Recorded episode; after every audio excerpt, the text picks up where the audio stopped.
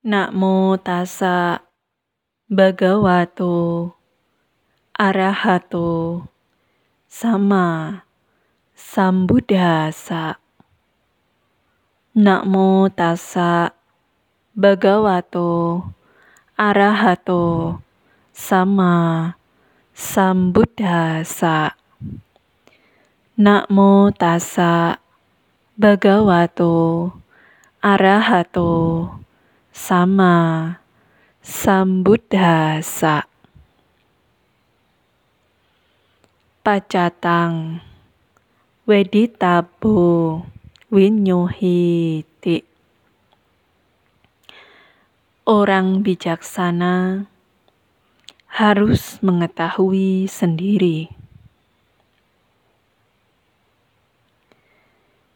Ibu bapak, saudara-saudari, di mana pun Anda berada.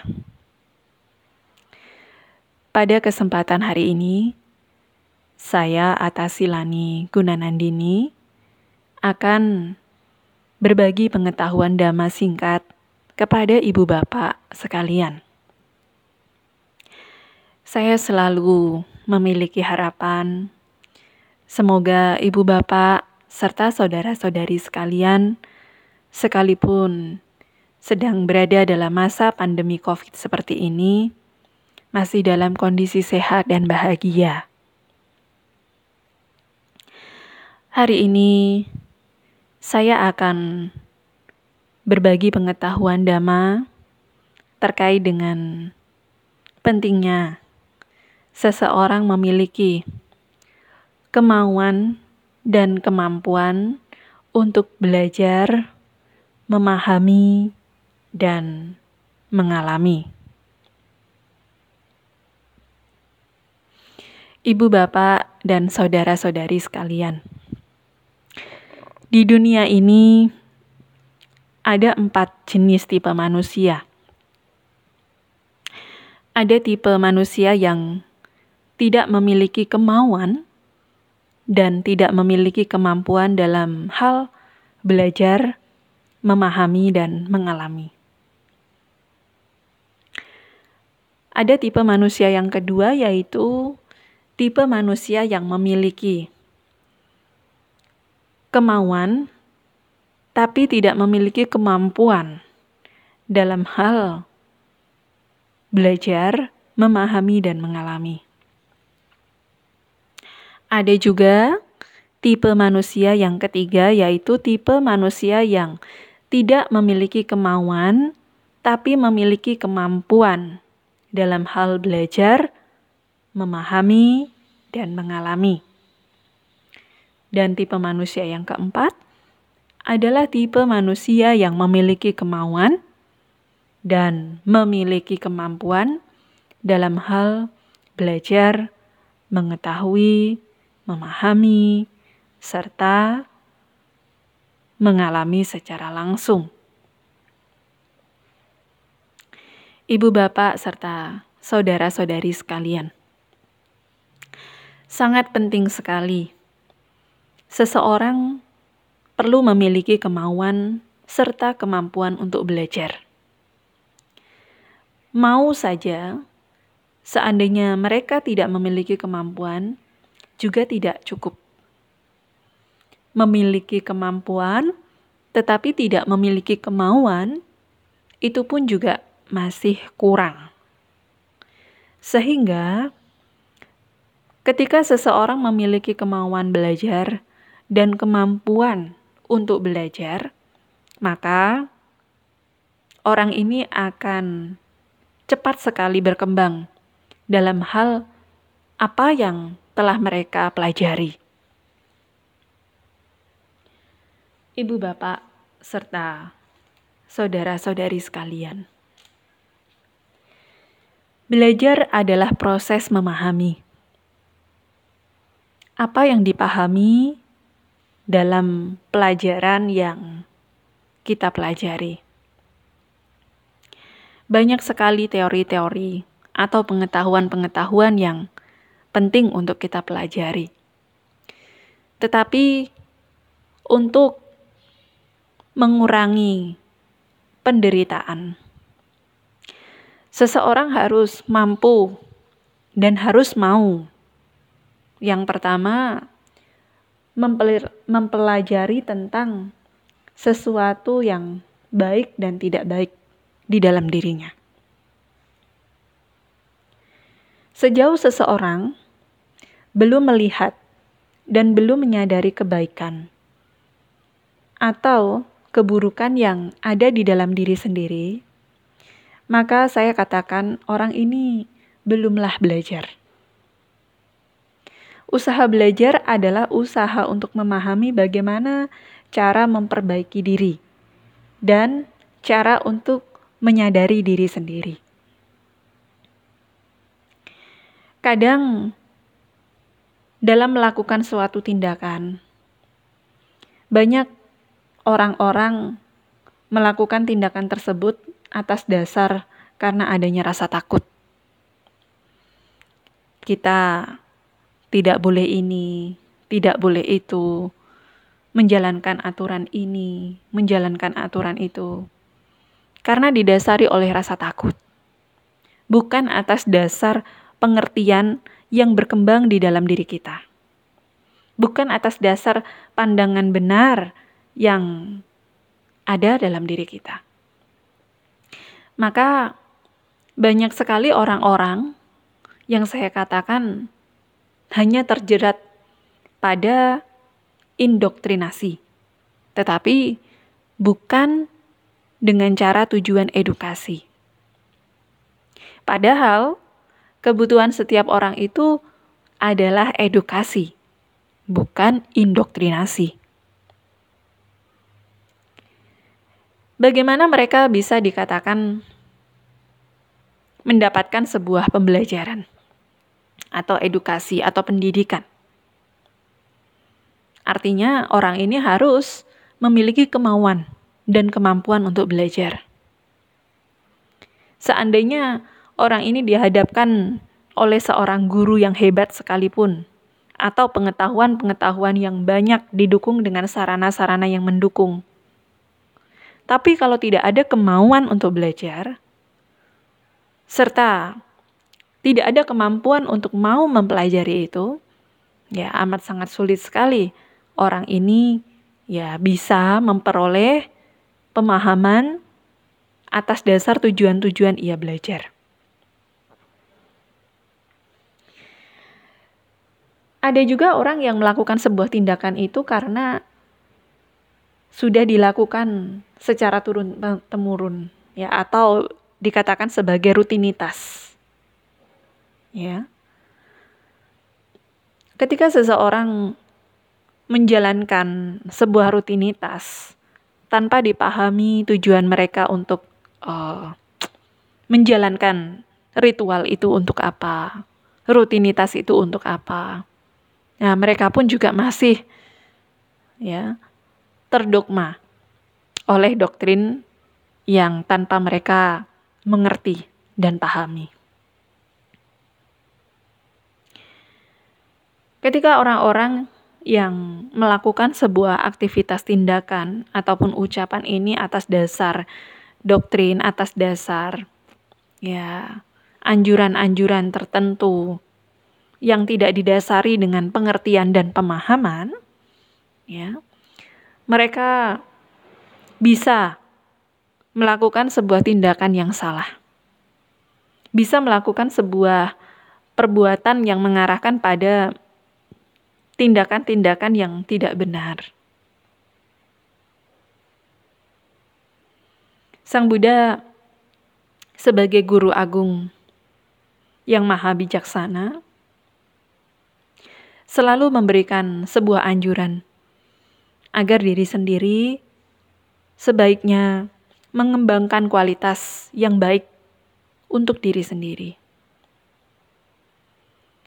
Tujuan Sang Buddha menekankan ini adalah karena hendaknya seseorang memiliki perhatian kepada dirinya terkait dengan bagaimana memberikan solusi untuk melenyapkan penderitaan yang dialami oleh diri sendiri. Banyak di antara kita yang mungkin perhatian kepada orang lain. bertanya kabar orang lain, bertanya tentang apa yang sedang dikerjakan oleh orang lain, bertanya tentang kondisi-kondisi apa yang sedang dihadapi oleh orang lain.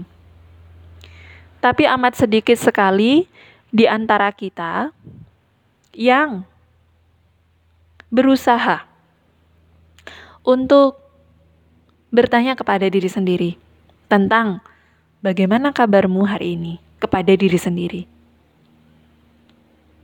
Sudah melakukan apa saya hari ini? Sudah memberikan manfaat apa diri saya hari ini untuk diri saya maupun pihak lain. Sangat sedikit sekali orang-orang yang bertanya kepada dirinya sendiri seperti itu, sebagai bentuk perhatian pada diri sendiri. Kita melakukan sesuatu, jangan karena takut, jangan hanya karena hal itu sudah menjadi aktivitas turun-temurun sebuah rutinitas ataupun ritual yang setiap hari kita lakukan. Tapi lakukan sesuatu karena diri kita menikmati itu dan mengetahui dengan benar manfaat dari apa yang sedang kita kerjakan dan lakukan ini. Karena sesungguhnya, kalau seseorang itu mencintai diri sendiri dan memiliki perhatian terhadap diri sendiri, tidak ada yang mampu menyapa diri kita sendiri sebaik diri kita sendiri.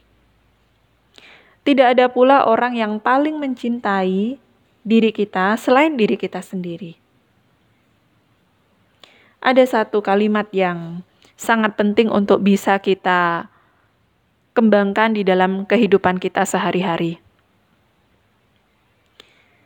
Kalimat tersebut penting juga untuk kita ingat, yaitu Anda mesti menegur diri Anda sendiri. Saya pernah ditanya oleh seseorang, bagaimanakah kita, bagaimanakah cara kita untuk menjelaskan ajaran Sang Buddha secara sederhana. Saya menyampaikan seperti ini. Dengan contoh cerita. Ibu mungkin ketika saya tanya, sudahkah ibu pernah merasakan buah apel Afrika? Ibu itu menggelengkan kepala. Bisakah ibu menceritakan bagaimana bentuk dari buah apel Afrika, warnanya, dan juga rasanya? Ibu itu juga menggelengkan kepala. Kemudian saya tanya lagi, apakah ibu pernah makan buah anggur, ibu itu menganggukkan kepala. Apakah ibu bisa menjelaskan bagaimana rasa, bentuk, ciri dari anggur hijau tersebut? Ibu itu dengan detail bisa menjelaskannya. Sama halnya ketika seseorang berusaha untuk menyelami ajaran Sang Buddha atau menjelaskan ajaran Sang Buddha. Kalau kita menjelaskan ajaran Sang Buddha hanya berdasarkan cerita dari orang lain, sama halnya ibu bapak, saudara-saudari ini menjelaskan dhamma atau ajaran Sang Buddha itu hanya karena mendengar cerita nama buah apel Afrika itu dari orang yang pernah melihat buah apel Afrika.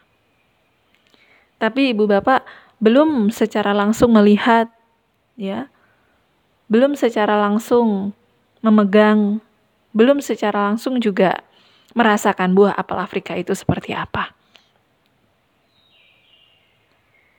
Jika kita berada pada tahap hanya belajar, memahami saja, tetapi diri sendiri belum berusaha mempraktikkan atau mengalami langsung apa yang Sang Buddha ajarkan, maka kita tidak akan mampu ya merasakan juga manfaat dari ajaran yang Sang Buddha berikan ini kepada kita. Kita pun juga tidak mampu menyelami secara langsung apa ajaran kebenaran yang Sang Buddha berikan kepada kita. Di awal tadi saya mengutip ya salah satu perenungan yang sering ibu bapak baca setiap kali membaca parita di wihara ataupun di rumah. Pacatang wedi tabo winyuhe Yang saya artikan sesuai dengan pemahaman saya adalah ya orang bijaksana hendaknya ya mengetahui sendiri. Apa yang diketahui? Penderitaan yang sedang kita alami saat ini. Apa yang kita ketahui? Sebab dari penderitaan yang kita alami saat ini. Dan apa yang perlu kita ketahui? Ya, tentang penderitaan ini yang tidak bisa bertahan eksistensinya selamanya, yang ada kelenyapannya juga. Dan bagaimana cara untuk melenyapkannya itu seperti apa? Kita mengetahui dengan jelas hal itu. Inilah yang saya katakan ketika seseorang memiliki kemauan dan kemampuan untuk mau mempelajari, memahami, serta mengalami sendiri, orang ini akan mendapatkan manfaat secara langsung, akan mendapatkan sebuah pengalaman secara langsung yang mampu untuk dia rasakan sendiri, yang nantinya juga bisa membantu untuk memberikan penjelasan kepada pihak lain. Yang tujuannya untuk membantu pihak lain pun merasakan manfaat terkait dengan lenyapnya duka, manfaat dari kebenaran ajaran Sang Buddha, dan manfaat telah mempraktikkan ajaran Sang Buddha itu. Semoga ibu bapak mampu ya memahami apa yang telah saya berikan secara sederhana ini untuk dapat dipraktikkan dalam kehidupan sehari-hari. Semoga ibu bapak senantiasa selalu berkembang dalam pengetahuan, dalam praktik ajaran luhur untuk mengembangkan kualitas-kualitas kebajikan di dalam diri sendiri. Terima kasih. Sotihotu Namo Buddhaya.